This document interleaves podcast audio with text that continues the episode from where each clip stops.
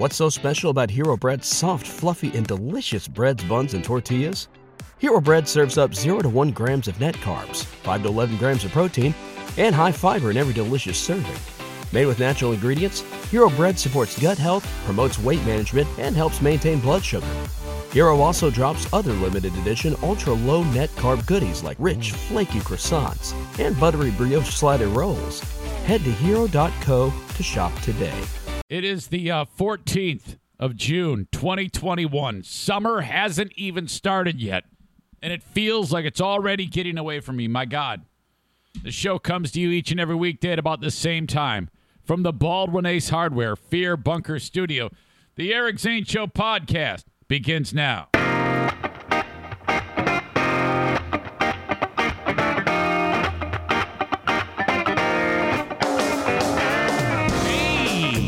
Hey, this is Blue State Rob, and you're listening to the Eric Zane Show podcast, a show hosted by a liberal Republican whose ancestry dates back to the small country of Armenia and fueled by bouts of anxiety and adult attention hyperactivity disorder, also known as ADHD. It's not the best, but still better than radio. Anyway, here's your host, Eric Zane. That's, uh, it's a matter of opinion. I don't know if it's better than radio. Maybe some of you think that. Uh, but welcome into the Eric Zane Show podcast. This is a daily show where I discuss news, nonsense, and my personal adventures Monday through Friday right here. It is uh, uh, seen and heard in several spots. I think I'm being seen and heard right now. Yes, it, it appears it is good. Uh, welcome to you all. You can catch it on Facebook, facebook.com slash, uh, Eric- slash Eric Zane fan page. If you could, thumbs up and share that thing. I would appreciate that. Not to mention YouTube, Eric Zane Show on YouTube. Subscribe to the channel, bell notification, thumbs up. Twitter, a Periscope video. Please retweet it with a snarky comment. That's awesome. Follow me on all those platforms too. It all helps. Instagram, Eric Zane Show on Instagram, brought to you by the Mario Flores Lakeshore team of Van Dyke Mortgage. And uh, also, if you ever need to email me, any uh, correspondence, things you want to talk about, things, uh, hey, hey, you're stupid. What are you doing? Come on, I can't believe you, you, you feel that way. Eric Zane Show, I'm sorry, Eric at Eric Zane Show is the email brought to you by my friends at Shore Life, uh, Shoreliners Striping. Okay, sweep the parking lot, stripe the parking lot, and off you go. Uh, Kenny takes the quote on my shirt and uh, runs with it. I appreciate that. That's a great, great quote. That's that keeps me centered, man. The days I keep my gratitude higher than my expectations, I have really good days. The words of Ray Wylie Hubbard. He is singer songwriter type of dude, and uh, really, really good. Love that guy. Okay where to begin? I, there, has been so much that has happened, um, and that it, it's kind of like bubbling under. I've just got. I don't even know what what direction that I want to. I, I, I want to go to. I, I have written it all down, but kind it's kind of like all these things are shouting at me at once. But um, I, I am going to get to the story because it kind of uh, uh, early part of the weekend, everybody was sending me uh, uh stories about the guy, the uh, lobster, the lobster diver off Cape Cod who was uh, plucking lobsters off the bottom of the ocean 45 feet down. And then the uh, humpback whale, 52 foot long humpback whale. sw- uh, well, I don't even know how it happened, but he wound up in the thing's mouth, which I guess is um, something that is a complete accident. A humpback whale wants nothing to do with a guy in scuba gear these little teeny tiny fish or whatever they are, they kind of open their mouth and everything just kind of flies in there. The uh, thought is that the dude was kind of in the way and this was an accidental thing. And so the whale is like, What the hell is in my mouth? Oh my God, there's this big fucking thing in there. There's the dude's in the mouth of the whale, completely dark. Okay. So everybody and their mother sent me that story. And I was really, really excited about it. And then um, Dirk said if you happen to get this guy on your show, uh, pick my brain because I have some experience in diving. I have questions. And so that was the, all it took to get me thinking, wow, do, uh, that would be something if I actually got this guy on the podcast. Well, I didn't get the guy who was in the uh, mouth of the whale on the podcast, but but uh, there's a there's a dude who um, was probably 25 feet away, just minding his own business on the water on his own fishing boat, named uh, Captain Joe. He's a charter fisherman, and he you know he takes customers out into the ocean. They go fishing. He was he was right there, and the whale comes out of the water with the guy still in his mouth and spits the guy out. And Captain Joe goes, Holy shit, uh, there's Mike.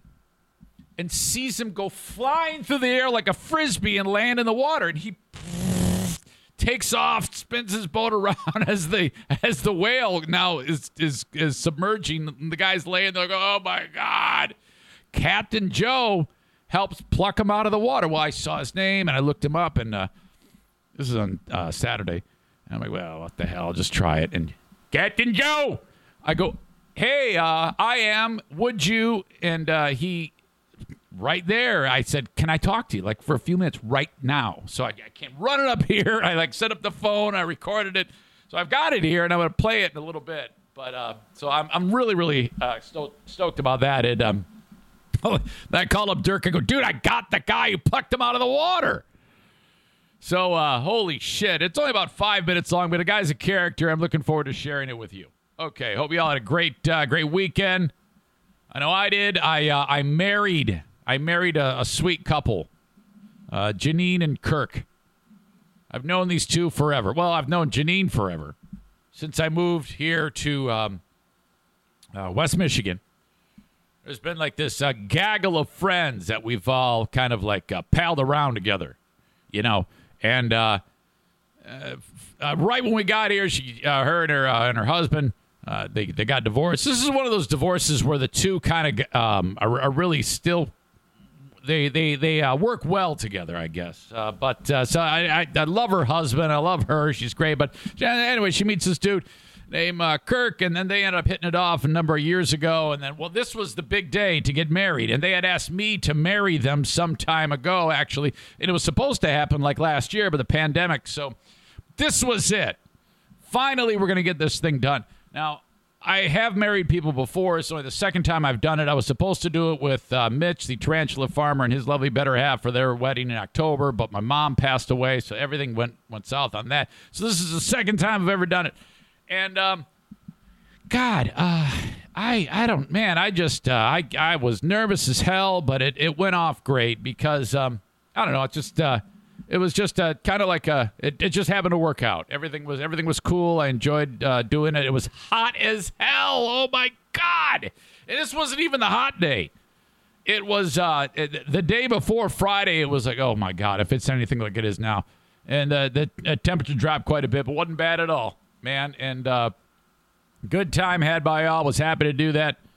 So yeah, that was part of the weekend. Had a big cookout at the Eric Zane Show podcast household this weekend. It was um, another okay. I don't know how many times I've gone down this road, but I wanted to try it again, and that is cook on the stupid charcoal grill. Now, I will tell you this. I don't know what has happened to me and why I can no longer cook on charcoal because for the longest time I did, and I don't know what's changed. Um, I think the only thing that's changed is how I light the charcoal. Before I used to use lighter fluid, soak them all, light it, boom, that's it, and you spread them around, you cook, that's it. This I uh, I have one of these things. It's a it's metal. You put it in the grill. You put the charcoal on top of it. It gets about eight thousand degrees or whatever. They ignites the charcoal over a few minutes, and then boom, that's it. It's what what, what the hell does it matter how it lights? You know. Um, but I have uh, gone round and round with this thing. This is a uh, Weber kettle grill, you know, and uh, okay, uh, I'll I'll put the uh, uh, it, it gets they get all ashy, you know, ready to go. And then um I don't know, one thing or another happens. I put the food on, and then in like one second, uh, it, it's like the surface of the sun, and the flames are just attacking the food. It's like, ah, oh my God, we're going to burn the shit out of your chicken. And I'm like, oh, fuck. So I put the lid on it, and that extinguishes the flame, and then the smoke gets in there, and it's almost like a uh, a layer of moisture gets onto the coals if I leave the lid on too long, it almost like extinguishes them. The temperature drops rapidly, so I have to lift the lid off, and then um, at this point, I don't know. It's I didn't make them individual pieces of charcoal. The the chicken was actually edible, but it just wasn't right to me. It um I'm I'm just not getting it and I I don't know how I've gotten so terrible at this. But it is absolutely god awful and it's pissing me off. And so, you know, I've had this damn this grill for the past year. I got it for Father's Day last year. And everybody was, I said, yeah, I want a charcoal grill. So I get the damn charcoal grill. This thing, I can't, I, I'm terrible with it.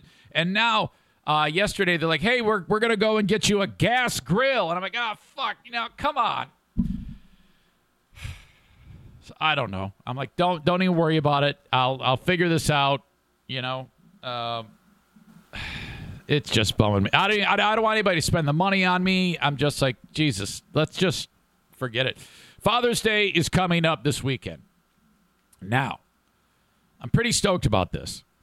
My 87 year old father Father's Day. He's 87 years old. I hate to say. Okay, this I'm, I'm at this spot in my brain. I am not going. I'm going to keep uh, a very uh, a close sight of this, and I'm not going to let this get away from me. And I, I, I know this sounds weird, but I cannot let this Father's Day. I cannot take it for granted. And uh, Diana's like, well, it's Father's Day. Why don't we have the kids over? I'm like, yeah, well, I'm young, well, relatively. Uh, I want to go see my dad. That's what I want for Father's Day. If I mean, if it's my choice, I would choose. I want to go see my dad for Father's Day. I don't. I mean, it sounds weird. I know, and uh, he he and anybody who knows him might might say, "Oh, that sounds weird." I don't know how many more Father's Day I have with my dad. It's 87, for God's sake. So, plan is we are taking the party to Meatheads. Trying to get as many of this gang to go with me here to there. And it is Shish Kebab Bar. Shish Kebab Bar. My dad loves shish kebab. Oh, and I, as you know, I have the best shish kebab recipe on the planet. Homemade marinades, uh, all the vegetables. I've got chicken, I've got the beef, I've got the shrimp, and oh my God, you take you you get it all ready to go. You take, and then I make the uh, uh, uh, what do you call it? What is that stuff called? Um, it's the rice dish, arborio rice with onion. Um, son of a bitch, risotto. That's it. I make this amazing risotto with the shish kebab, and he is going to lose his freaking mind.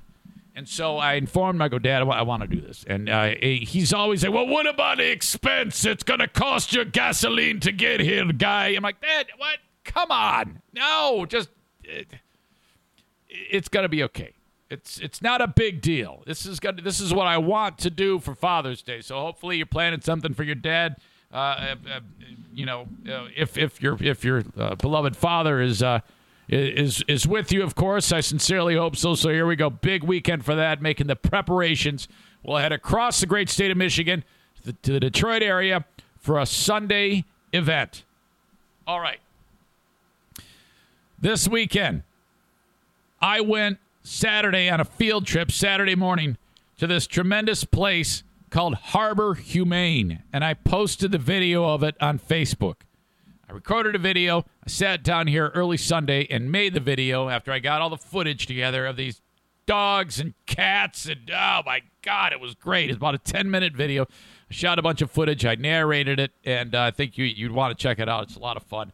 You get to see this one cat called Gollum. And if you've ever seen the film, the, any of the Lord of the Rings movies, that, that little fucking guy who's always after the ring, my precious, you know that dude. That's what this cat looks like. That is not a flattering name for a cat, but the cat has no fur, looks like a big bag of hell. It's a kitten. It's eight weeks old, and oh, and this is uh, the cat is recovering from ringworm, and it will make a full recovery. And what they need to do there at Harbor Humane is every day take a photograph of Gollum as he continues to progress. And he is going to live. I mean, he's out of the woods. The cat is on the is on the comeback trail. Okay, but there was a time when this cat was holy shit. They found it in a freaking dumpster. This kitty, baby cat, some asshole just the idea that someone said, Here you go, here's the trash, and throws a kitten in a dumpster. And it was found in Texas. Somehow it finds its way to West Olive, Michigan, off US 31. And here I am. I mean, to think that eight weeks ago, some sick son of a bitch threw a cat into a dumpster. Damn it. It just makes me sad. Here I am looking at this cat, and the cat's like, ah! It's got like what, three hairs on its entire body. And uh, yeah, so it's going to be some significant time till the cat is uh, is recovered completely. But that's what they do there. So if you get a minute, uh, check out the video. Speaking of which, yesterday just before bedtime, sitting there in the uh, kitchen area of the house, and something catches uh, uh, my attention out of the corner of my eye. I look at the damn deck, and there's another cat. A black cat is there looking around. It's Blackbeard the pirate. We haven't seen Blackbeard the pirate in forever. He's a stray. He's visiting. So I'm like, oh my God, this is awesome. So what did I do? You know, I mean, it would probably be a good idea just to leave the cat alone. He'll find his way. You know, don't feed him. Did I feed him? Yes. Is he going to come back every night now? Yes. Do we have another cat? Yes. I'll keep him outside. Uh, also, in that video, you must at the beginning of it, the um, feral cat community that they have at Harbor Humane is awesome. They got 80 cats there, and they, they don't want anything to do with going into anyone's home. It's these cats that are dropped off, ferals. They uh, spay or neuter them, and then they feed them, and then they give them water. It's it's a commune, okay, and it's awesome. If you ever want to adopt a mouser, you go there because if you got like a barn and you're like, ah, let's get rid of the mice here, let's get these cats, get a couple of these mousers these mouser cats, and they're just going to lay waste to the mouse population. Holy crap. So that was a good time. Glad to be part of all of that and glad to have you here. Hope you had a good weekend. All right. Uh, Josh says, you know that Gollum will be at Eric's soon, probably.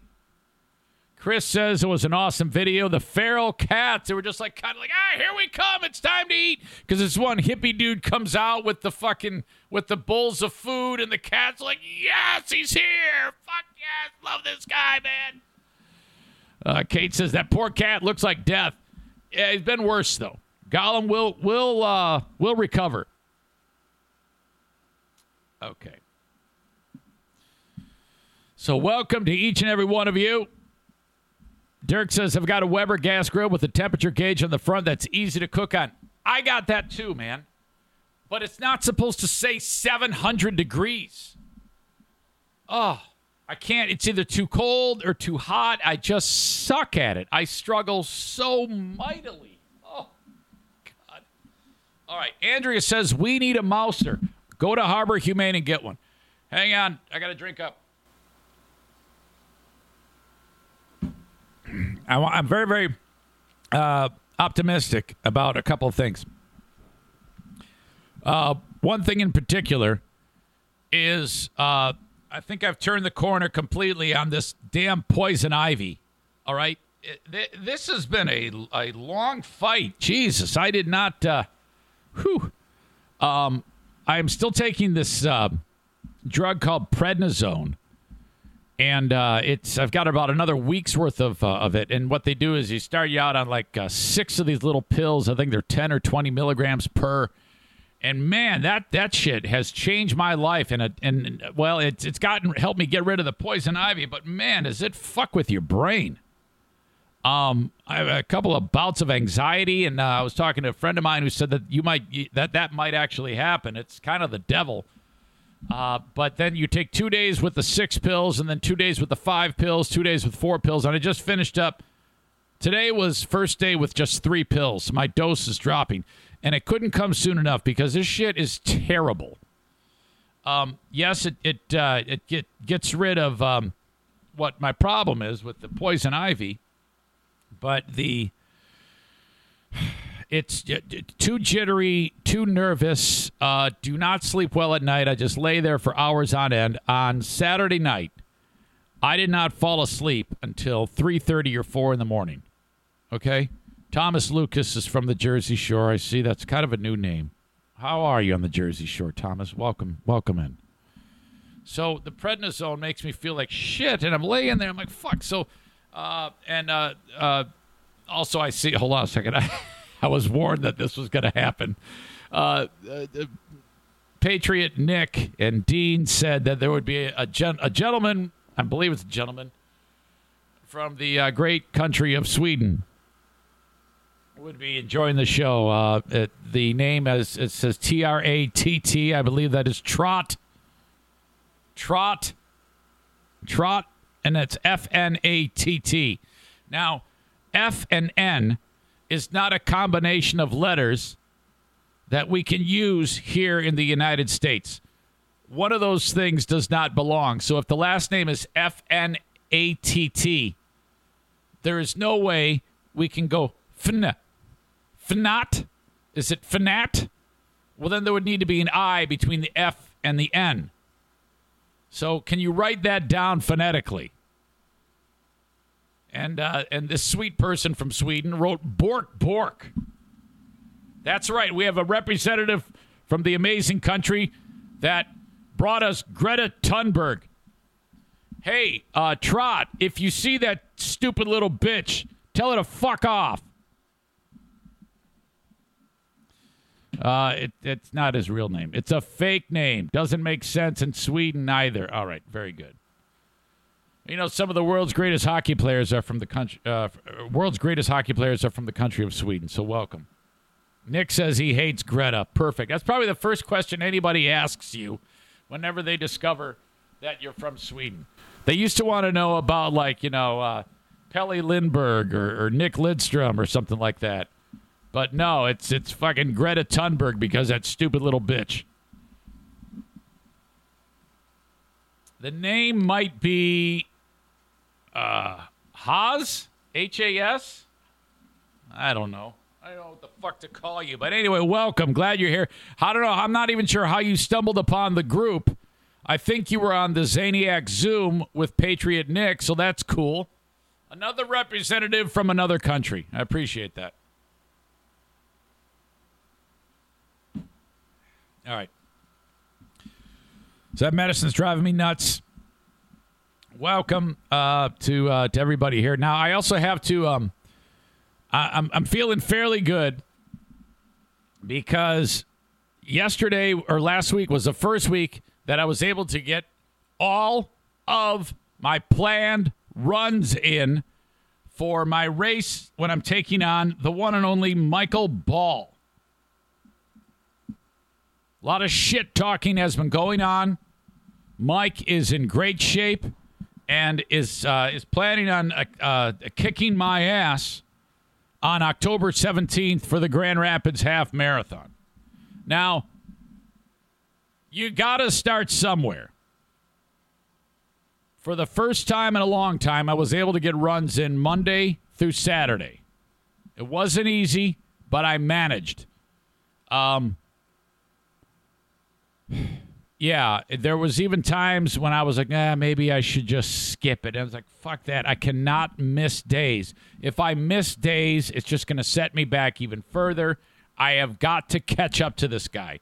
So we are, um, I believe, the start of the 16-week training program begins on the 27th of June. Today is the 14th, so I've got I got a couple of weeks of pre training before I can actually get after it for a full 16 weeks of half marathon training. Uh, Mike has given me tons of shit. We will. I think he's doing a great job of motivating me. I appreciate that. Keep it up. Keep it up. And God help you. God help you if I kick your ass. Will I? Probably not. Probably not. But I, I mean, I got one week down of solid effort. And uh, for me, see, Mike's putting in probably 50, 60 mile weeks right now. I put in a 17 mile week. What I do in one week is what he does in pretty much one day on his long run. because he is training for he trains for Ironman races. Okay, swim, bike, run, uh, 140 whatever the fucking miles it is. Um, so, all right, my work is cut out for me, but I feel good. One week in the books, back at it today. Okay. Nate says, I'm not worried. Old champs are still champs. Tyler says Eric Zane's race for the fat cure. Kate says, You got this, Eric. I appreciate that, Kate. Somebody's got to have some faith in me. So does Nate. All right, we'll get there. Okay, folks, we're going to get into the story about the guy who got eaten by the whale, or uh, well, it was in the whale's mouth. Michael Packard is his name. We're going to hear from him. We're going to hear from the guy that I spoke to, Captain Joe, plucked him out of the water. Cannot wait for you to hear this. Uh, as we get started on the show, I do want to remind you that as Father's Day is approaching, we are just about a week away, a little under. Uh, remember me for Cameo. I would love to wish your father a happy Father's Day on Cameo from you. Cameo.com slash Eric Zane is where you go for this. Cameo.com slash Eric Zane. It's a lot of fun. I can make it as uh, sweet and kind or as, uh, as, as salty as you, as you want me to make it. TC Paintball in Grand Rapids, Michigan. I just had the tarantula farmer say, "Hey, when the hell are we going to uh, do the paintball event in August?" It's a great question. Uh, Rick. Hmm. When are we going to do that? I don't know. I'm not sure. Sometime in August. Maybe I got it on a text message. It's been a while. We are uh, having a paintball event coming up in August. I saw that the tarantula farmer actually was um, went out to uh, TC Paintball this past weekend, so that is cool. Very very cool. Glad you did that. Um, let's see, where are we? May. We did the May one, and when are we doing? I don't know. I thought I knew, but I don't. Uh, we will be meeting in August at TC Paintball. And if you want to book a party at TC Paintball, TCPaintballGR.com.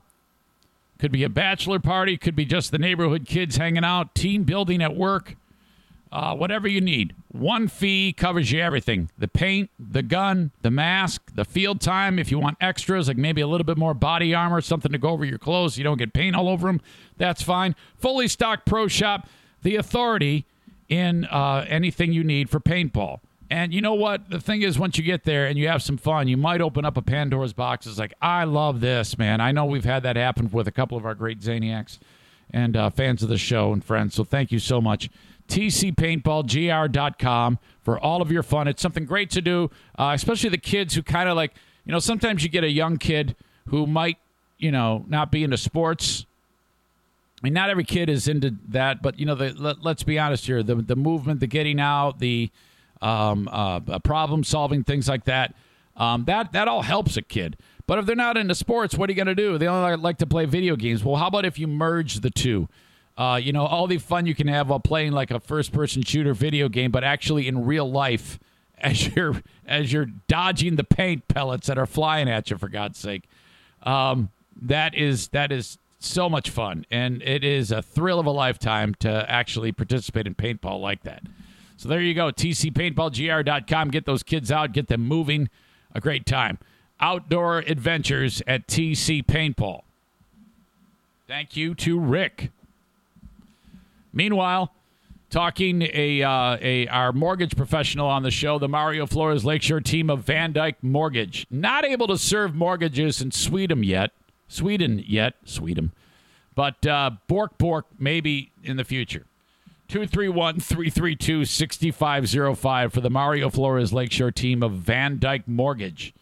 Can service uh, anybody in any state except for South Carolina, Maine, Alaska, and Hawaii.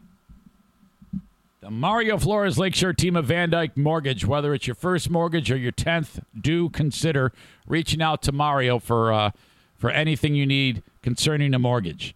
And I, am not just saying, all right, yeah, just go and call him sight unseen and hire him.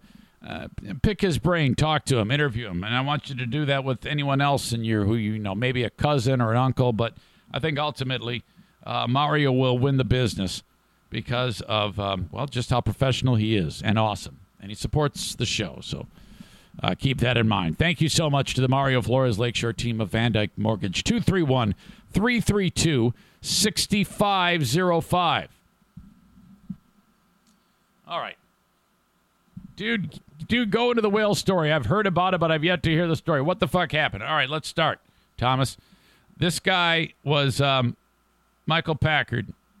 Was uh, he's been um, a lobster diver for like 45 years or 40 years, and the next thing he knows, he's in the mouth of a 52 foot humpback whale.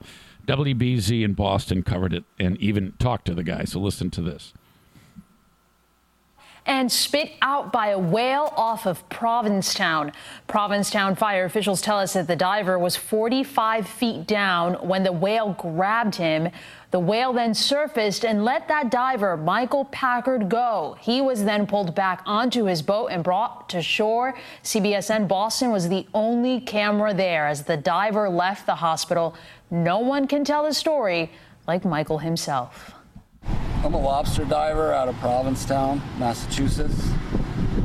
And uh, I was diving today. I jumped over and I got down to about 45 feet of water. And all of a sudden, I just felt this huge bump and everything went dark. And I could sense that I was moving. And I was like, oh my God, did I just get bit by a shark? And then I felt around and I realized Every every no single teeth. time there's a great interview, there's always some dickhead in a fucking dump truck who who shows up at the last second, puts in reverse. and I had felt really no great pain. And then I realized, oh my God, I'm in a whale's mouth. I'm in a whale's mouth, and he's trying to swallow me. And I thought to myself, okay, this is it. This is, I finally, I'm gonna die. And I thought about my kids and my wife. I really, there was no getting out of there. And all of a sudden, uh, went up to the surface. By the way, yeah, the the whole point of like, oh my god, and he's all like cramped, and he has the ability to discern this is not a shark because I can't feel any sharp teeth. I'm not, nothing's going into me. Okay, so uh, you know, j- just that whole realization is really, really remarkable. just erupted and started shaking his head and I just got thrown in the air and landed in the water and I was free and I just floated there and and I was just I couldn't believe it. I couldn't believe I got out of that. And I'm here to tell it and I thought my legs were broken but I'm all bruised up and uh, I made it. What were you thinking when you were, were in the grasp of this whale? Other than you know, you're gonna die. it, it was happening so fast. I my only thought was how to get out of that mouth, and I realized there was no overcoming a a beast of that size that he was going to do with me what he wanted to do, and it was either, either he spit me out or he swallowed me, and and I didn't. And I was, I was actually in his mouth probably a good 30 seconds. But I still had my regulator in my mouth. I was still breathing. Wow. And I, I was just wondering. Actually, one of the things that went through my mind is just, oh my God, what if he does swallow me? And here I am, I'm breathing air. Wow. I'm going to breathe in this whale's mouth until my air runs out. Crazy stuff. Did, a fisherman come by and help you when you got spit out? Well, when I dive for lobsters, my mate, he follows my bubbles. And so he was right next to me and he saw the whale come up and throw me out. And, and he pulled right over and then another boat uh, helped carry me, uh, pulled me into the boat. What an incredible story. So thankful that he's okay. All right, so he talked about his mate follows the bubbles. Uh, and then he said another boat pulled up that's Captain Joe. Captain Joe was interviewed on another uh, news station. You know, a typical grizzled captain of a fishing boat, and uh, so I looked him up, and sure enough, there's his number. I, I called, and he actually picked it up. So first, I was like, uh, "This is Saturday morning." I'm like, "Can I?" Can I talk to you on the podcast Monday? Goes, no, I got a full day. I'm out at 6 a.m. out till 6 at night. I got clients and taking out to go fishing. I go, okay, well, no, no problem. I'll just uh, sit down and record it right now. How's that sound? He goes, no problem at all. So this is me talking to the guy who who saw the whale surface and go and spit the dude out and he goes flying. So this is me talking to Captain Joe for about four or five minutes. Uh, here you go. Okay, ladies and gentlemen, I am uh, blessed to be joined by Captain Joe from Real Easy Fishing, uh, charters off of uh, Cape Cod there. Uh, uh, Captain Joe, you pulled uh, Mike out of the water, isn't that right? That's correct. Yes. Yep. Okay. Now, uh, at, uh, when when you saw the whale break, did you you had no idea at the point that he had uh, uh, Mike in his mouth, correct? Let me tell you the, the, quick version of what, what, what how I was involved. I was talking to Mike on the phone about five minutes before it happened, and I was had a cu- customers out. and I had two fishing rods out, and I was pulling up towards Mike's boat, and I saw this uh, lot of frothy white water up right on the bow of his boat. And I'm going, what the heck is that? It can't be a whale. They don't act like that. I thought maybe it was a shark that had got a seal or something. I didn't know what it was. Yeah. Then I saw the fluke of the whale. That's a whale. And then I saw Mike come flying out of the water, feet first, with his flippers on. I go, "That's Mike." So I said, "He's in trouble." I said to get people, let's get these rods in quick. In the meantime, I saw Mike's boat coming over to pick him up. And I could hear Mike hollering and screaming in pain. So we got over to him. And I went alongside his boat, my boat. And my customers held the two boats together. I jumped on Mike's boat. He had all his equipment. I knew the guy, his mate, couldn't get him out of the water by himself. We had, we had all we could do, two of us, to get him out. He laid him down on deck, got his flippers off, his mask off, and he goes, Joe, Joe, I was in the mouth of that whale. I was in the mouth of that whale, Joe. I, it's, uh, he, he just, he, he was in like mild shock. Yeah. As I could tell. Yeah, Yeah. and and they, I was reading in the account of him, like he, they, this sensation of instant total darkness and the compression. And I mean, Yeah. you guys have seen everything that the sea has to offer up to this point. Had you ever have, had you ever heard of anything like this other than like Jonah and the whale? No, I haven't. No, no, nothing. Now, if as I'm understanding, a humpback whale, it kind of this is something it doesn't want. A humpback uh, whale is not is not known for any any uh, of of eating people like this. If I'm understanding No, correctly. that, this, they don't. They don't generally feed on things that big. They feed on like mackerel, uh, herring at the biggest, but sand eels, small, they're a lot smaller fish. They corral them, you know, then come up in the middle and feed on them. They Right. don't. They know. No, they're, they're not known for that at all. Um, when uh, when when when Mike said I was in the mouth of the whale, did you think like just a little bit, or did you did you even uh, be, No, begin I, to? didn't, I didn't say much. I just listened. I just like, oh my god, like, you know, maybe more little, maybe a little more explicit language, but I don't recall because. Yeah. You yeah, know, I was worried about him taking it easy, and you know, yeah, and I, I just I, I was watching on uh, WBZ. They were talking about they, they they show him getting out of the car, and he's still got his hospital scrubs on. He's got a cigarette in his mouth.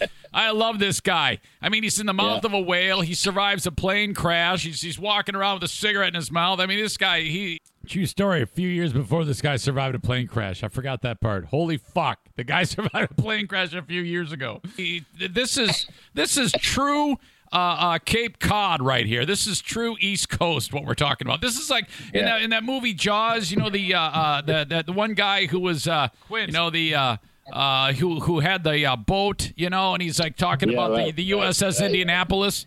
I forget the Yeah. key. He's like that guy, man. This is incredible. Oh Jesus, you guys! Uh, when you when you don't pay attention in school, that's what you got to do, my friend. Yeah, boy, it is. Uh, it's it's quite a it, it's quite a life. I am just so glad that uh, he's okay. It was an incredible story. It's uh, th- this guy is. Uh, you know, if you think about it now, he's he he wants to just get back in the water and get back to uh, um, uh, uh, grabbing lobsters out of the water. If I if I understand Yeah. this correctly. He's the kind of guys that make America great. Yeah, I love that. Is that a is that a Trump thing? You, you tell me, brother. Look at you. All right. Well, I tell you what, Captain Joe, uh, you're you're you're part of a wonderful story. It's great, and I, I wish you nothing but the best. And thank you for the time. Okay. Let me tell you, when CNN called me this morning, if I had a block, I was going to wear my Trump 2020 Oh, hat. look at you. Look at you. Were you hey, This is hey, the kind of guy I am. did you did you uh, storm the Capitol?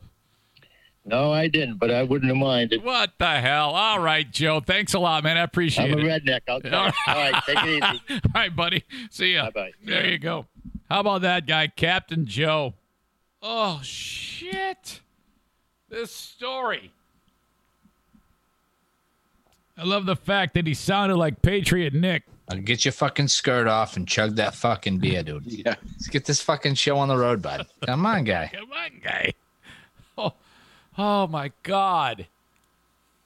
Oh God, that was. Uh, I I can't imagine that. It's just if you because you know, if you just sit still for thirty seconds. When you're when you're moving around and you're doing something, that's not a lot of time. But just sit still for thirty seconds and think about that. You're in the mouth of a whale for that long. Ugh. Whew. Tough. This dude, and uh, yeah, now he's uh, and that I, I reached when I was talking to Captain uh, Captain Joe. That I go, hey, can you give me Mike's number? Because I can't do that.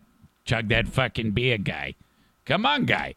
Um, but uh, that, that that's all right. This guy's just uh, just a legend. Wow. Okay. Um, I do want to remind you that if you uh, work for the man or you are the woman or, or the man or whatever, I can uh, put you on my podcast for a lot less than you think. If you want to advertise on the Eric Zane Show podcast, please reach out to me. Just drop me a line, eric at ericzaneshow.com. It's that simple. And uh, you can be part of the army of sponsors that make things happen and keep me doing this. It has been now over two and a half years since the last radio gig. And uh, this is working out pretty well. I love this very much. It is uh, enjoyable. Uh, it gives me an outlet. And uh, yeah, anything uh, anything I can do to help keep that happening, uh, I will I will continue to do this for as long as I can. Eric at ericzaneshow.com. Everything is a handshake deal. And uh, you can be in front of thousands of people each and every week by just signing up for my podcast. It's about a tenth of the cost of radio with just the same amount of reach. And uh, I'd love to hear from you. Eric at ericzaneshow.com. That doesn't cost you anything, obviously. It's just me telling you how it works. Like my uh, longtime sponsors, A and E Heating and Cooling, 616-516-8579. Joe Martinez and his growing business. It was just him driving around in a truck that said uh, A&E Heating and Cooling. Now he has two vehicles and a number of employees because of the growth of his business. And it's kind of like his uh, growth has, has been uh, at about the same time that he started marketing on the show. He's probably one of my best success stories, and I'm just so happy to have him on board. For just $79, you can get your AC tuned up, and you can do that any time of the year. I would recommend you doing it sooner, though, so that to avoid problems, you should have the AC and the furnace checked out once a year. So you'll see Joe twice a year. If uh, you need more work done, he can take care of that for you. If it's, uh, uh, you know, maybe a retrofit, maybe you need to have a new install going on, uh, new new construction and a new comfort maker furnace installed a and e heating and cooling 616-516-8579 get a brand new ac unit installed and get a REME HALO air cleaner installed for free what is that well it, it installs inside of your uh, blower inside of the home uh, I think it's called the plenum. I've been saying it wrong before, but the the plenum where the air goes through, and it cleans the air with ultraviolet light, so it gets rid of all these uh, harmful pot, uh, particles that could be floating through your home, bacteria, pathogens, viruses, including COVID. That will be installed for free when you get a new AC unit from A and E Heating and Cooling. And go ahead and get a couple of other estimates from anyone else in the industry where you live in West Michigan. As long as the third one is Joe Martinez, he will beat uh, anyone else's prices. While I'm at it, the best in the business in West Michigan for repairing cars is Ervine's Auto Repair Grand Rapids Hybrid and EV. If you're in West Michigan, They are just off of 44th Street, a few blocks east of 131 Street, called Stafford. Find them 616 532 6600. You can call them up as well. Servicing domestic, Asian, and European models. And the absolute best in the business. A uh, tried and true, trusted source to getting your vehicles repaired. Okay? Top of the line. Let's put it this way all the dealerships in town, when they really cannot solve a problem, they take the cars that they're supposed to be repairing to Ervine's, especially hybrids and EVs. 616 532 6600 for Ervine's Auto Repair, Grand Rapids Hybrid and EV, and online at ER, that's E R V I N E S dot com. Don't just take my word for it. Look at their Google reviews. Absolutely awesome. Uh, I missed this last week. It actually, the story broke on Thursday. I should have talked about it Friday, but I was super busy and I missed it. But it's well worth bringing up. Okay. You have to remember in the past year, there's been uh, numerous instances of people doing things that they shouldn't be doing on Zoom. So they're whatever having a meeting or whatever, and then something weird happens. Somebody there's been people that's just been doing crazy shit on Zoom get caught, and then their whole life explodes. Jeffrey Toobin, I believe he's a legal uh, correspondent for CNN and the New Yorker magazine. Toobin, if you remember, was in a Zoom meeting with some of his colleagues at the New Yorker I don't know what they were having a meeting about. It doesn't matter. And then he, the next thing you know, uh, the story breaks that he whips out his dick and starts to masturbate in front of all of the people on the Zoom. Okay. He is fired from the New Yorker. That's about all I could tell you about him. Well, he's back. CNN never fired him. And I have watched this in, this whole interview twice, and I will say this: this may be. I mean,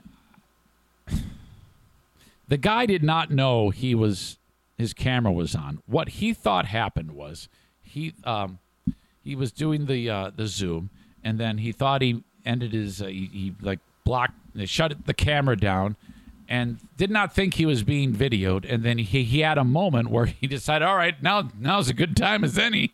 And he took care of business. Problem is, everybody's watching him. Oh my God.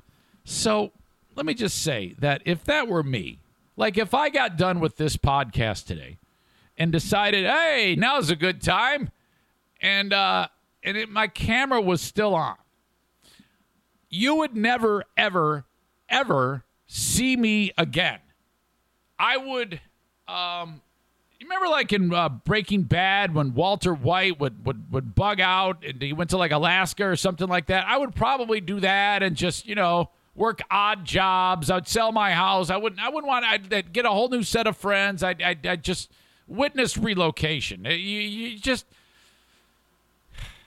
there's so much screwed up about that, and um, he's back now, and I think he has done a marvelous job explaining himself. I think he's 100% honest here. And he is in this clip that I'm about to play for you. It's one of his colleagues in CNN. I don't know who it is. She's doing a story about uh, gun control in California. And she she finishes up, okay, and so uh, uh, Gavin Newsom and uh, AR-15s, and uh, here to uh, weigh in on this is Jeffrey Toobin, Oh, hi, Jeffrey. Before we get to that, though, let's talk about you masturbating on the Zoom call. This is exactly how this went. And so, for extended time, he explains himself, and I think he's.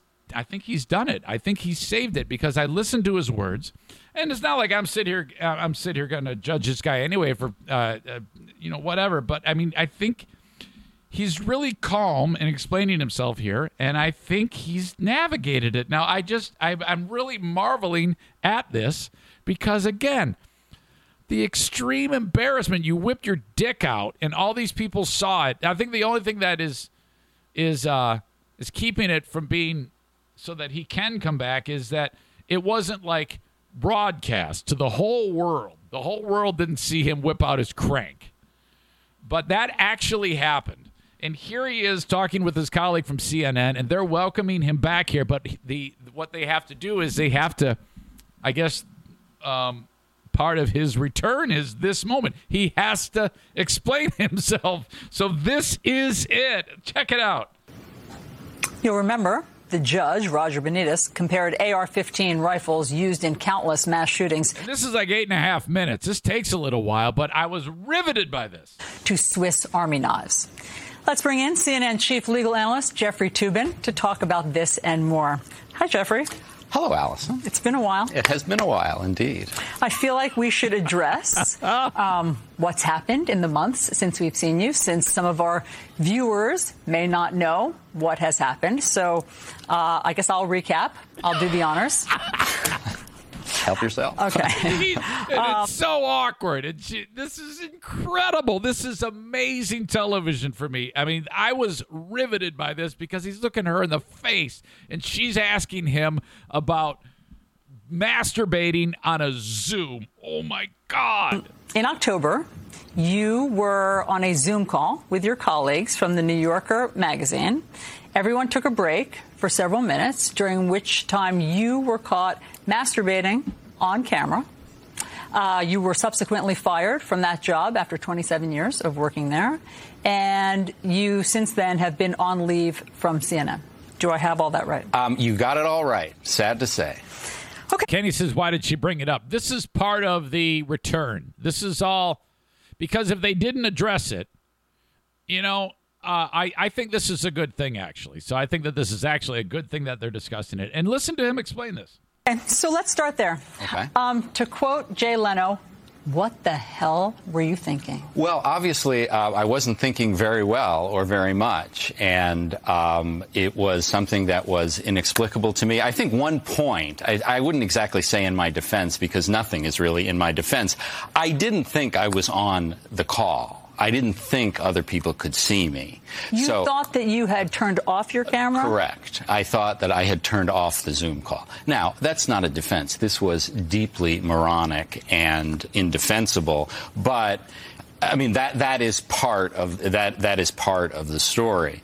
Um, and, you know, I have spent the seven subsequent months, miserable months in my life, I can certainly confess, um, trying to be a better person. I mean, in therapy. Okay, hold on.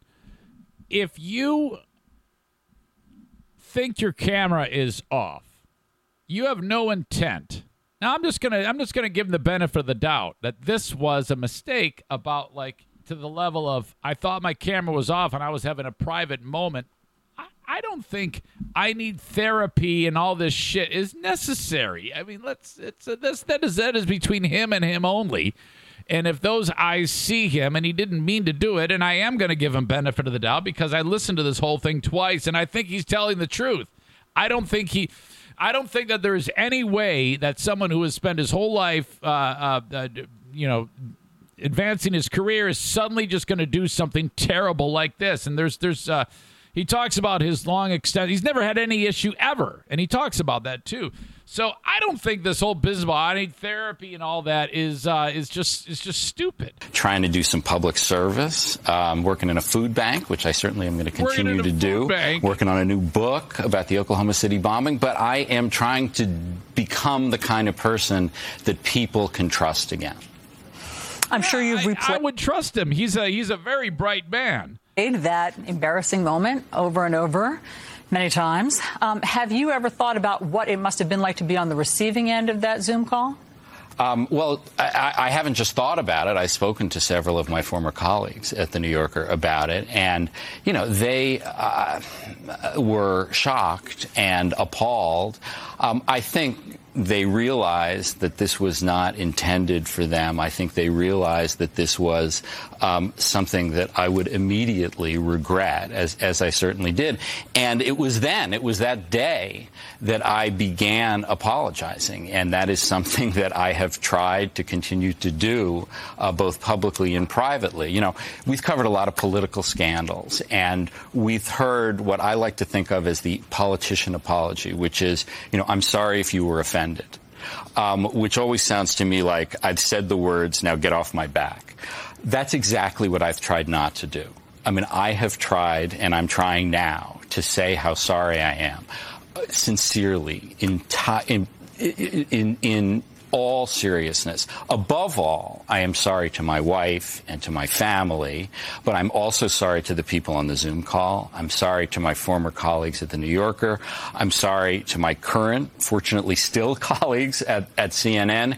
And I'm sorry to the people who read my work and who watched me on CNN and who, who thought I was a better person than Oh, this. Oh, come and on. so, you know. Come on. Yeah, I think he's being way too hard on himself. I mean, uh, I th- thought I was a better person. You, you, it was. This was not intentional. You know what I mean? I got a lot to rebuild, but I feel very privileged and very lucky that I'm going to be able to try to do that. I mean, one of the ironies of this whole incident is that for decades you have covered the bad judgment and sexual proclivities of public figures and politicians Oh, like. Bill Clinton and Anthony Weiner and Eliot Yeah, but these those all involve other people. He was he thought he was by himself. Spitzer and Donald Trump, and I could go on. And so, you know, of course it begs the question why didn't you have better judgment? Because I didn't have better judgment. Because I'm a flawed human being who makes mistakes, and um, I, you know. I, there is no defense for my conduct. The only issue is what should be the consequences. And the New Yorker made one decision about the consequences. CNN made uh, made a different decision, fortunately, for which I'm very grateful. But I am not going to come up here and like split, you know, split hairs and try to come up with justifications or explanations. It was wrong. It was stupid, and I'm trying to be a better person. I do want to get to what the New Yorker decision was and the consequences. The only way he's a better person. I mean, that, I mean, seriously, he's making it seem like he did something that is like uh, just so unbelievable. Okay, if she said, "Well, are you?" If she at this point said, "Are you still masturbating?" Can you imagine if she asked him that? consequences. So, after you had worked there for 27 years, Mm-hmm. um, you were fired. They said after an internal investigation, and in a internal memo. Okay, this is important because it talks about all of his time at at the uh, at the New Yorker publication. and the consequences. So, after you had worked there for 27 years, Mm-hmm. um, you were fired. They said after an internal investigation, and in an internal memo, one of the executives there said, uh, "I am writing to share with you that our investigation regarding Jeffrey Toobin is complete, and as a result, he is no longer affiliated with our company." Do you know what else they found? I do, actually. I was told very specifically by the people involved that um, they looked at my entire career at, at the New Yorker, you know, 27 years, and found that there had been no complaints about me, no issues, no other, you know, th- this was not the straw that broke the camel's back. It was just this incident. And I was certainly relieved, though not surprised, that that's what they found. And I actually, you know, when it comes to the firing of him by the by the New Yorker, I get it. I, uh, you know, and I, I, um, he thinks it's a little bit excessive, but I don't know. I mean, th- those people, you, you have to, uh, you have to consider the fact that those people did see that, and though you did fuck up, people can be fired for fuck ups. I mean, if you fuck up too much or do one great big fuck up, you can be fired. So I don't, I don't have a fault. I don't have a fault with, I don't have a fault with them firing him. I don't have a fault with uh, CNN taking him back. I don't have a problem with any of this, really. Uh, but yet, nevertheless, they made the decision to get rid of me, which, needless to say, was heartbreaking for me. So you're saying there will be no surprises after this that will come out? You will not whip out your dick at another point. I, uh, there are no surprises out there. And he's kind of half smiling through all of this. I like his approach here. He's actually doing a very good job. When it comes to, I've never, I'd never heard of Jeffrey Toobin before this. Okay, ever. Um, or maybe I did, but he was just kind of like there. I didn't, I didn't, I don't follow. But I- I'll say this: his handling of this, his approach, he's very calm. He's measured in the words and what he's saying, and he's, you know, he's he's kind of owning it here. I don't have a problem with any of this. uh, about my I like conduct that I am worried that that, that, that there is like a there's a skeleton that's going to be found. Um, you know, I, I look. I, I, live in the world. I know social media. What what the reactions are likely to be. I assume. I hope they will be at least mixed. But uh, and so people can claim what they want. But I don't think there is any um, anything further that's going to come out. Do you think, given that, that the punishment fits the crime? You know, I'm I am the worst person to ask that question. I mean, I know. I mean, obviously, I I loved the New Yorker. I loved working there. I, I felt like I was a very good contributor to that magazine for a very long time, and I thought this punishment was excessive. But look, I, you know, that's why they don't ask the uh, criminal to be the def- to be the judge in his own case. I mean, I. Um, I thought it was an excessive punishment. I am incredibly grateful. you know, though, it, it, it, may be, but at the same time, that's a big organization. And uh, if if any one of those people who saw you doing that for whatever reason further down the, they could possibly sue the New Yorker um, if they didn't fire you. So yeah, it, it's I I I, I understand. CNN for, for taking me back. But I, you know, other people are going to weigh in about whether it was appropriate for them to get rid of me and for CNN to keep me. Other people have weighed in. Yes, indeed. Um, late night talk shows have had a field day. Hey, you know what? How about two segments on Saturday Night Live about me. That's that's like anyway. I'm How unpleasant was that, or whatever? What it, did it you was, see it? Did you watch? It? I that? actually did not watch it. I, I I I sort of read transcripts and I guess I saw a little YouTube of it. So you did watch it? He says, "No, I didn't watch it. I just read the transcripts and watched it on YouTube." um, you know, I, I try. I, have you know, one thing about all this is I've never thought of myself, even when I was a prosecutor, as someone who was a particular hard ass, who was someone who was like wanted to punish everyone to the maximum extent of the law. And, and also, you know, as a journalist, I, I have been aware that, you know, not every crime deserves the death penalty. So I, I don't think there's a lot of hypocrisy involved in a claim for leniency on my part. But it is true that, you know, people had fun with this, and I am enough a person in the world to know, you know, people were going to have fun with it. Well, I mean, on that note, even O.J. Simpson took a swipe at you. This is, this is um, great. This is and, great. you know, I think that it could be unpleasant to be the butt of jokes, obviously. And so I'm wondering if you think that that will somehow color your legal analysis in the future. I, I, you know, I really don't think so. You know, my dad used to say something. He used to say, you can judge a person by their enemies. And if my enemy is O.J. Simpson, that is okay with me. well, Jeffrey, um, on that note, should we move on to the news? sure, let's go. Okay.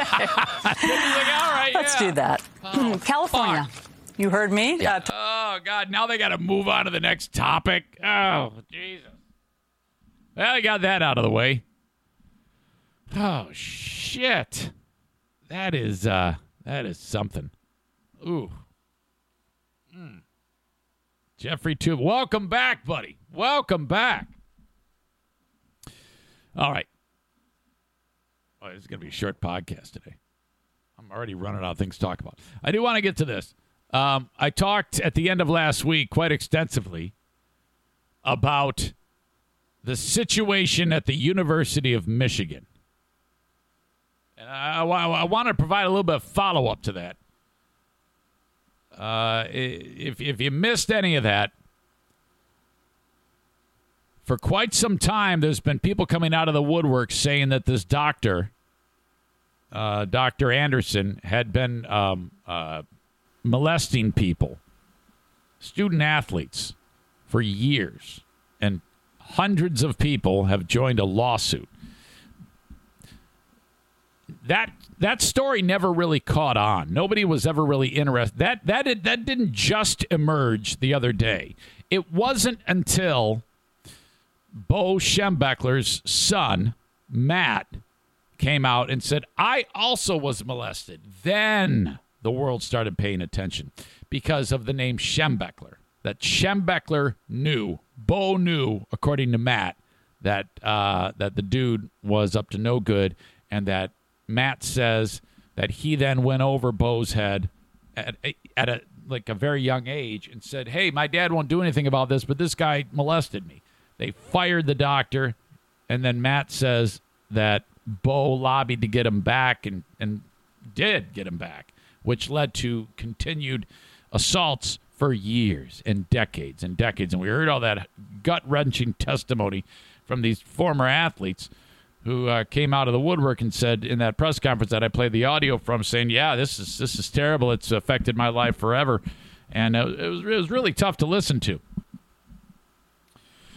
Um, and I I was listening to uh, uh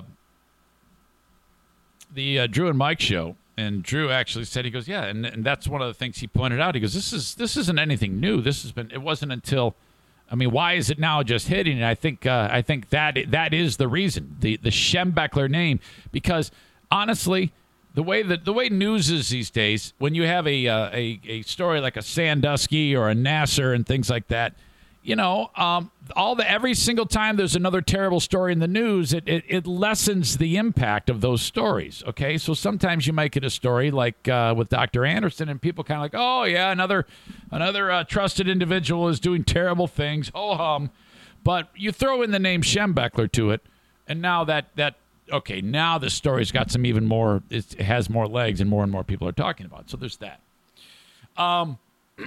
after talking about it, I did um, I did get correspondence from a uh, a person who has worked with Schembechler. His name is Dr. Jim, and um, Dr. Jim Barry. He's out of South Carolina, and I asked him if I could read this, and he said absolutely.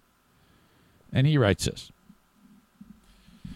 Eric saw your post on Facebook regarding the ongoing situation in Michigan. Also listened to the discussion on Thursday's show. We'll listen to today's discussion later tonight. While I completely agree that doc, what Dr. Anderson did was criminal and he should have never been allowed to continue doing what he did for three decades or longer, I did want to offer some context as I worked with Michigan football during the 1980s as a student athletic trainer while attending Michigan. I graduated in 1989. I also knew Bo personally and had many interactions with him during my time at Michigan one of which involved him calling me into his office when he learned my father had suffered a near fatal heart attack. He offered his care and concern and made himself available if needed, if I needed his help with anything. Bo on the football field and around the football facility could be and was incredibly intense and intimidating with his players and staff. He demanded the best out of everyone in the program, not just his players. This was his this was the style back in his heyday, as it was with Paterno, Woody Hayes, etc. Taking him his daily pack of chewing gum for practice every day during the fall of 1985. I also know that he could be incredibly gracious, friendly, interested in your role, and concerned about your well being. Now, in regards to the situation at hand, I don't know. I don't know what Bo knew and what he didn't know. And by the way, out of all of this, that sentence right there is what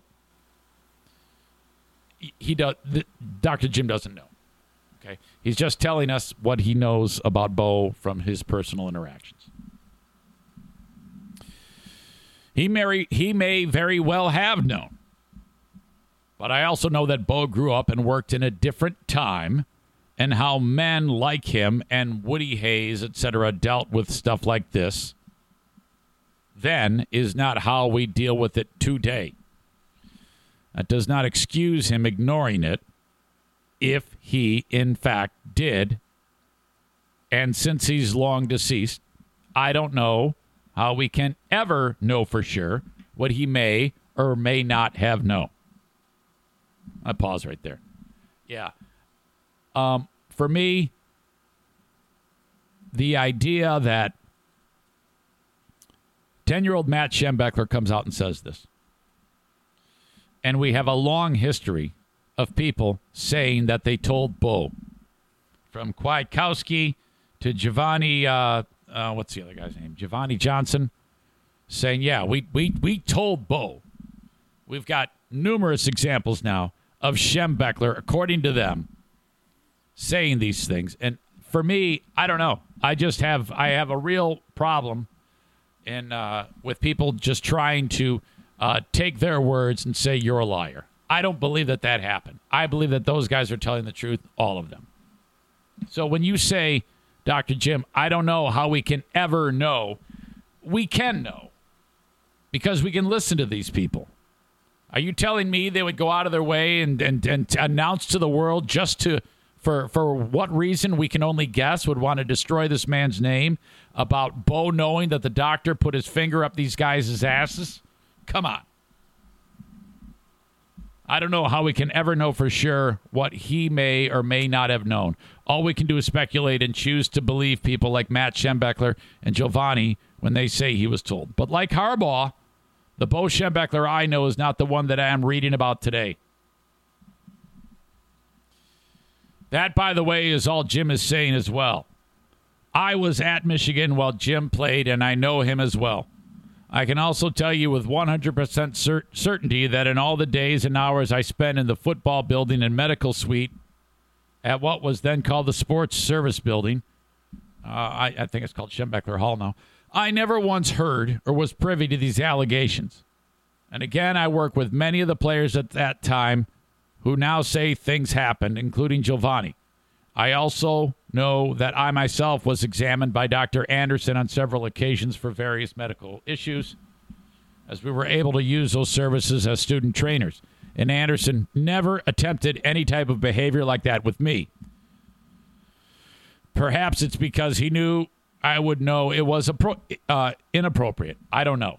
As I and many other people who were associated with the program over the years told the investigators when we were contacted, we had no earthly idea these things had been happening during our tenure at the university. So, again, I am not excusing the criminal and abhorrent behavior of Dr. Anderson or any culpability Coach Schembechler or other university coaches, staff, etc., may have had in not reporting the abuse. But I think it's vitally important to recognize that for every person that may have known what was going on, there were just as many or more who had regular contact with Dr. Anderson and those he abused who had absolutely no idea these things were happening. I can tell you without a doubt, and as the son of a county sheriff at the time, had I been aware of it at that time, it would have been reported immediately. The university certainly owes it to the victims to apologize publicly and provide whatever restitution the courts deem appropriate. As for how Bo's legacy statue's name on Schembechler Hall is dealt with, I just don't know what the answer is. I do. Rip him down. Take the fucking name off. Continue to be well. Keep up the great work on the podcast, and my regards to the queen, queen of the forest as she continues to recover from her so, uh, shoulder surgery. Signed, Dr. Jim Barry. Got a lot of initials after his name. I think this is a very educated individual. I don't think he's like a witch doctor. So a little bit of context there. I don't think for me, you know, um, like I indicated uh, when jumping in during the reading of that, I still think this guy is 100. I think that Schembechler. This is what I think happened. I don't know what, what it is about people like Schembechler, and I think that uh, if I agree with anything with Dr. Barry, it's the the uh, we're dealing with the 1960s and 1970s.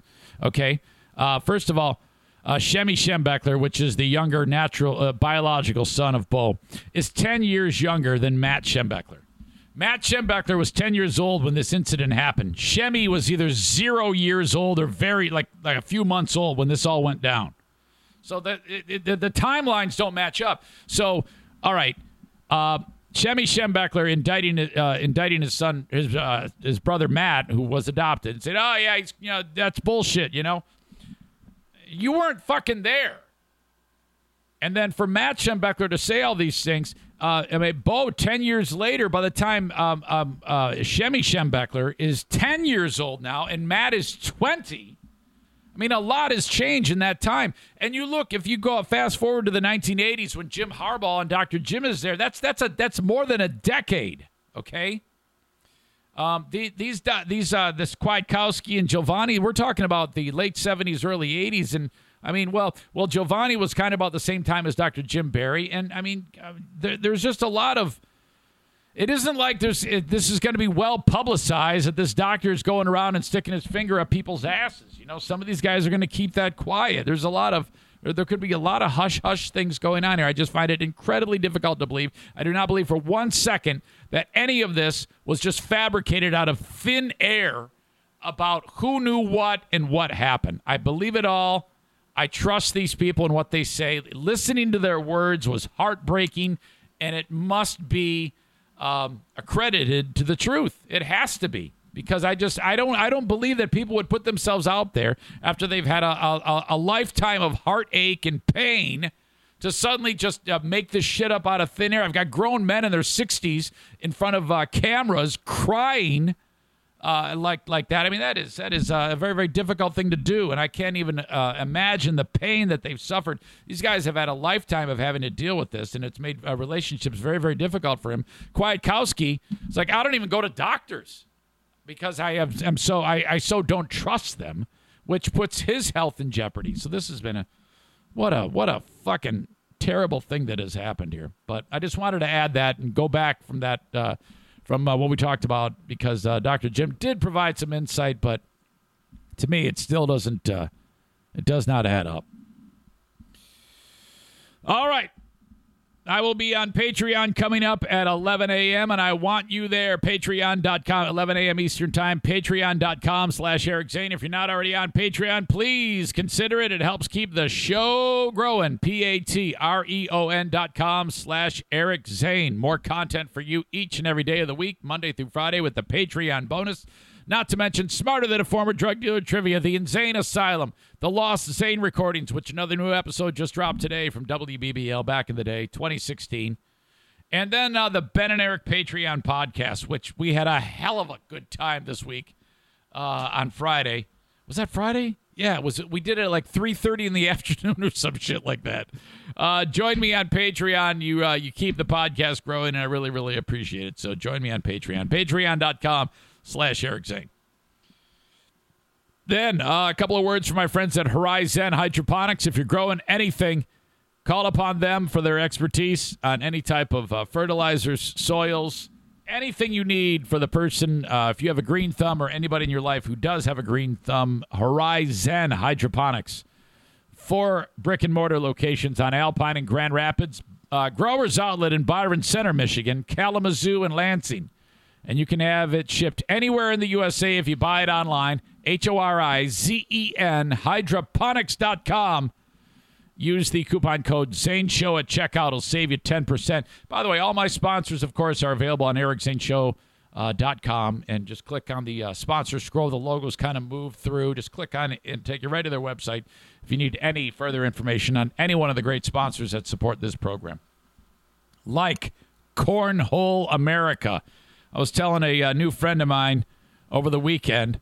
I go, yeah, I one of my sponsors uh, just made a set of cornhole boards for himself one day, and through word of mouth, he started building them out of his barn like 10, 15 years ago. And now this is his business. He's one of the uh, most prolific uh, manufacturers of uh, uh, customized cornhole boards in the United States. Cornholeamerica.com. Put them to work for you and put anything you want onto a set of cornhole boards. Anything you want. You give them the design, they can either make it for you, you can send it uh, to them, and they can put it on the set of boards for you. It's that simple. High quality, high end cornhole boards. These aren't the garbage ones you pick up at the department store. These are going to last a lifetime. You will never need another set of cornhole boards. Custom made bags, too, with either synthetic material or actual corn inside of the bags. Okay? And if you're thinking about uh, putting on a fundraiser, to raise money for uh, something near and dear to you, ask uh, my friends at Cornhole America how to do that. They can take care of all of the legwork about uh, getting your fundraiser up and running. And you get to keep the boards too. CornholeAmerica.com, sending cornhole boards to anywhere in the USA online at cornholeamerica.com. Okay. Let's go over what we've talked about. The asshole of the day is coming your way, brought to you by, of course, JM Synthetics online at jmsynthetics.com and my friends at TC Paintball, tcpaintballgr.com. Had a big cookout. We had uh, another, well, it was kind of a iffy experience with the stupid uh, Weber charcoal grill. I still suck at it. Uh, we're looking forward to Meathead's Father's Day extravaganza with Shish Kebab Bar. Harbor Humane, love them. We got a new cat visiting the house. That would be Blackbeard the pirate. We cannot forget about the uh, the, the uh, uh, continuing saga of trying to get in shape and beating my pal Mike Ball in the Grand Rapids Half Marathon. Talked about that a little bit. We got uh, the guy Michael Packard being eaten, well, inside of the mouth of the whale. I still can't believe that happened. We talked to the eyewitness who helped pluck him out of the water, Captain Joe. Jeffrey Toobin, my God. That unbelievable event of them saying, "Hey, so what were you thinking when you uh, when you were masturbating?" That was just so damn awkward. Incredible moment right there. Uh, and where is my damn marker? Oh, there it is. Okay. And uh, then, of course, we read the email from uh, Dr. Jim concerning Bo Schembechler. All right. So the asshole of the day, I kind of agree with some of you who were saying this is a bit much. Uh, CNN. I don't know. It was just a little bit heavy-handed. I thought. I, may, maybe that was Toobin's idea. Maybe he wanted to do it. Maybe he felt it was uh, something he wanted to express to people. But uh, CNN, I think they are the assholes of the day for putting that dude up on the fucking stand like that. That was rough. Holy shit. All right. Uh, so there you go, folks. That's going to do it for the Eric Zane Show podcast for this, the 14th of June. Yeah, that's right. And thank you to uh, Bork Bork from Sweden for being part of the show today.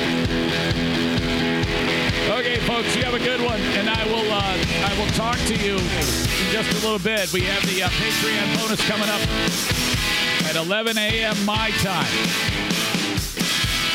Have a good one, folks. Talk to you next time. Bye bye.